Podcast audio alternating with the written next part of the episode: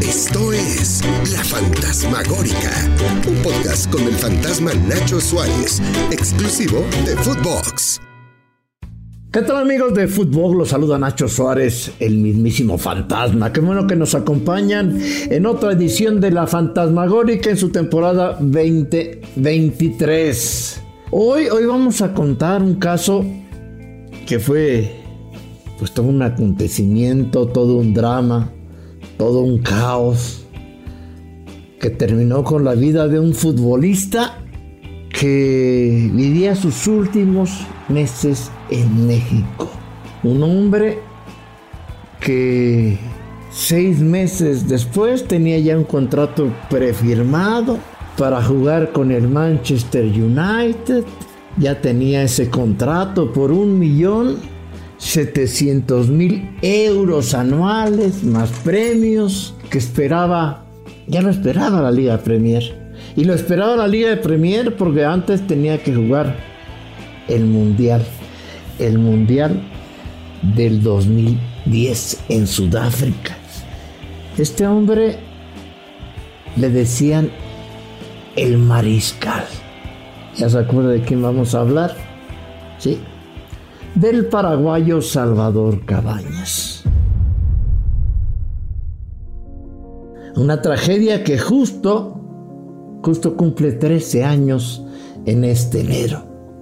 La noche del 24 de enero salió de su casa con su esposa rumbo al bar bar, ese famosísimo, famosísimo bar del sur de la Ciudad de México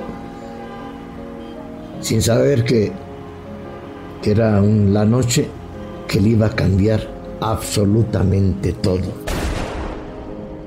Era domingo. Cabañas había jugado ese domingo. Pero el bar bar, el bar bar estaba en uno de sus mejores días.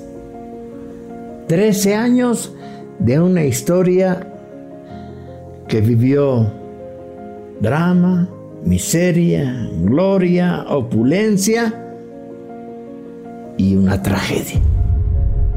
Vamos a hablar de, este Salvador Cabañas, pero vamos, vamos por partes, antes de llegar a todas esas historias ocultas del barbar, historias de narcos que iban ahí, de artistas famosos, de todos los que íbamos a la rebatinga ahí al, los miércoles y domingos, eran los mejores días del barbar, maravilloso barbar. Bueno, pero vamos a, vamos a comenzar por partes. Salvador Cabañas vivió unas condiciones de verdad, pues casi de miseria. Él nació y creció junto con sus hermanos en una ciudad pobrísima, muy, muy, muy pobre, que estaba como a dos horas de Asunción, Paraguay, se llama Itagua.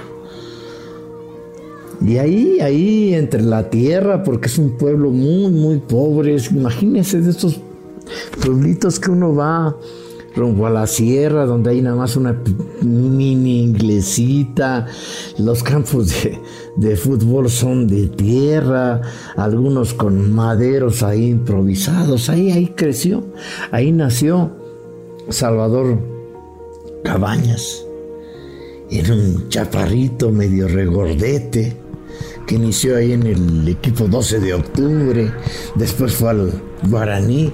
Él debutó en primera división. Él, él dice que como a los 14 años, yo creo que fue un poquito después, pero bueno, eh, eh, no hay tampoco registros precisos, pero debutó muy chiquito, pero era chaparrito, regordito, pero tenía un pacto con el gol. Fue tan así que estuvo muy poco tiempo en Paraguay Después del 12 de octubre fue al Guaraní, después se fue al Audax italiano en el, en el 2001. Era de familia, le digo, muy, muy pobre. Y ahí en el Audax empezó a brillar. Empezó a brillar y de ahí, justamente de verlo jugar en Chile, fue como Salvador Cabañas llega a México. ¿Y saben quién lo trae? Ni siquiera el, eh, eh, el dueño de Jaguares. No, lo trae Toño García, que era dueño del Atlante, pero pues que se metía como, como chile todos los moles, así como mole todos los chiles, no sé cómo se, diga. Él fue el que lo trajo. Aquí a Cabañas. Bien, él lo cuenta. Cabañas yo lo traje a México. Es otra anécdota que tengo. Yo me lo traigo de Chile para Jaguares de Chiapas, que se estaba yendo a segunda división, con una gran amistad que tengo con el exgobernador, ahora Pablo Salazar Mendiguchea. Entonces de repente jugamos un cuadrangular. U de Chile, Colo Colo, Atlante y Jaguares de Chiapas. Y de repente ahí viene jugando para Jaguares de Chiapas, Cabañas. Y de repente González China, que jugaba de líbero, con una clase, con una calidad espectacular que anticipaba, que leía la jugada, nos ganó 4-2 Jaguares de Chiapas y nos metió dos goles Cabañas. Y de repente me dice a mí Pablo Salazar, Toño, no va, no va Cabañas, no le gusta a José Luis Trejo. Digo, no le gusta a José Luis. Sí, dice que como ese chaparrito, gordito, hay muchos en México. Digo, ¿sabes qué, Pablito? Te vas a arrepentir, me lo voy a llevar al Atlante. Es un crack. Y yo me quedo con la duda y voy y le digo a González China, oye, José Luis, este jugador dice, no, dice, agarró y ¡pum! Buenísimo. Digo, entonces no me equivoco. Porque también, ¿sabes qué hacía yo? Iba yo a Chile y, y un promotor ya me había dicho algo, pero el taxista Oiga, y fulano de tal, eh, bueno, es borracho, bueno para la botella, no, este es esto, es aquello. A mí me encantaba ir a ver segunda división, tercera división. Bueno, el chiste es que Jack llega a Jaguares y empieza el torneo y la rompe. El chaparrito, gordito, eh, melenudito, la rompe. Porque ahí tiene una gran temporada con Didi Pereira. Algunos acordarán o no. No, no, llega a meterse a la, pelea por el título, ahí pelea contra Bruno Marión y, el Cookie Silvera. Y, le va tan bien, y le va tan bien a, Chava Carmo, a Chava Cabañas, eh, que, incluso un año después es este eh, es el, campeón de goleo eh, compartido con el loco Abreu y de ahí pues a quién se lo más se lo van a llevar a la América. Y empieza en la América en el 2006, ya también era seleccionado, seleccionado con la, eh, en, Paraguay. Todavía no era el gran mariscal, como decían, pero era un gran jugador ahí. Empezó con Cuauhtémoc, ahí estaba el, el Piojo López, Bozo. Al principio sí le costó así como, como trabajo, pero como salió, salió el Coau, pues entonces de repente ahí empezó a despegar. Y, y, Cabañas y empezó a ser el goleador, el hombre importante del equipo, llegó a 100 goles, a no, era la gran figura, empezó a brillar con Paraguay y entonces ya se volvió el gran mariscal. Cabañas la rompía, ya empezaba a ser una gran figura y todos esperaban que fuera el gran ídolo de Paraguay. Incluso hizo un comercial. Lo, lo tienes, Agustín. Pones el comercial donde era el mariscal. Este era Cabañas. Tuvimos grandes victorias para llegar hasta acá, pero eso quedó atrás. Este es el momento de la verdad. Siete batallas más y la victoria será nuestra. Yo no llegué acá para morir en octavos ni en cuartos de final. Yo quiero más. Paraguay quiere más. ¿Quién quiere ganar? ¡Yo! ¿Quién viene conmigo al Mundial? ¡Yo! ¡Vamos Paraguay! Esta es la actitud que nos inspira. Envía Mundial al 1515 para ser uno de los 15 que viajarán a Sudáfrica. Podemos ganar, podés ganar.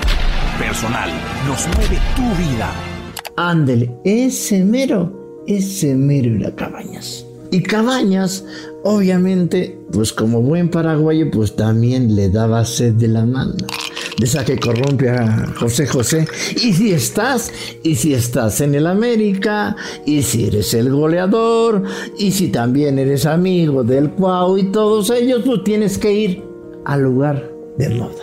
Tenías que ser un cliente frecuente de un lugar famoso al que todos los de aquella época conocimos. Todos los vagos de esa época conocimos. Los artistas, los famosos, los periodistas. Ahí nos encontrábamos. Todos parecía pase de lista. El bar bar. Estaba en Insurgentes Sur, en Florida. Decían que abrían todos los días del año y todas las semanas, pero los mejores días, los mejores días, porque se iba de cacería, ¿sí? Era miércoles y domingo. Miércoles y domingo parecía que era concentración de jugadores de fútbol. Llegabas y decías, ¿qué pasó mi Cuau? ¿Qué pasó mi Ivo Basay? ¿Qué pasó mi Carlos Antonio Santos? ¿Qué pasó Roger? Y encontrabas a todos. Todos estaban ahí. Y también ahí estaba Talía. Y de repente encontrabas a otro artista. Luis Miguel era un cliente frecuente ahí también. El burro Van Rankin. Iba Emilio. Y vamos, nosotros nos tomamos hasta el agua de las macetas. Porque ya te llevabas bien con el Gardel. Que era el peloncito de la entrada. ¿No? Pues lamentable, digo, todos íbamos de cara. Veías a los dueños, a Toño García, a todos, a todos, a, este, a Herrerías, a todos. Era como un como, era como entrar glamour. No, no, no, no. Entrar barba no cualquier cabrón entraba. Porque además no dejaban sacarse fotografías. Te las tomabas las que hay por ahí las tomaba el Gardel. Porque era también tenías que mantener la pinche discreción. y Por todos íbamos de cacería. No, había, llegaba cada piel. Dios mío, te persinabas, güey. Parecías como perro en carnicería, nada más babeabas. Digo, tú de repente agarrabas como retazo hueso con lo que se les caía a los de las otras mesas porque se ponía, no tienes idea de cómo se ponía ese pinche lugar, mi Agustín. El barbar era de Simón Sharaf. Digan, ¿quién chingaste a Simón Sharaf? Pues Simón Sharaf era en aquel momento el esposo, no sé si era o, ya no era, no, no recuerdo bien, el esposo de quién? De Lupita John, la que era Miss Universo, que fue Miss Universo. De él era el, el barbar. Y al barbar, no mamen, iban de todos, o sea, había ahí está Miguel Alemán Magnani, los pinches hijos de Cedillo que eran más pedos que la chingada, ahí estaban siempre, güey, o sea, siempre los encontrabas, o sea, ahí iban todos, todos, todos. Obviamente, si Cabañas era jugador, el icono del América, pues ahí estaba. Muchas veces fue solito, muchas veces acompañado. Aquel 24, aquel 24 fue con su esposa. Había jugado. ¿Con quién se nos acabó? No, güey, les voy a contar cuando, cuando vimos al JJ y antes porque también andaba con la chiva. No, ¿cómo que ya se me acabó? No, no chingues. Me van a mentar la madre. Bueno, en el próximo capítulo de esta historia les voy a contar los entretelones de con quién se juntaba Cabañas, por qué estaba el JJ, si es que, por qué se hablan de tantas historias de la chiva, quién más se metía al barbar, entraban también los malosos o eran nada más puros futbolistas. ¿Cuáles son las versiones? ¿Y en qué terminó? ¿Cuántas historias alrededor de Cabañas? ¿Fue por un pleito de la Barbie? ¿Fue por un pleito de apuestas? Se los cuento. En la conclusión de Cabañas, las noches del Barbar, 13 años. Nos vemos en la próxima Fantasmagórica.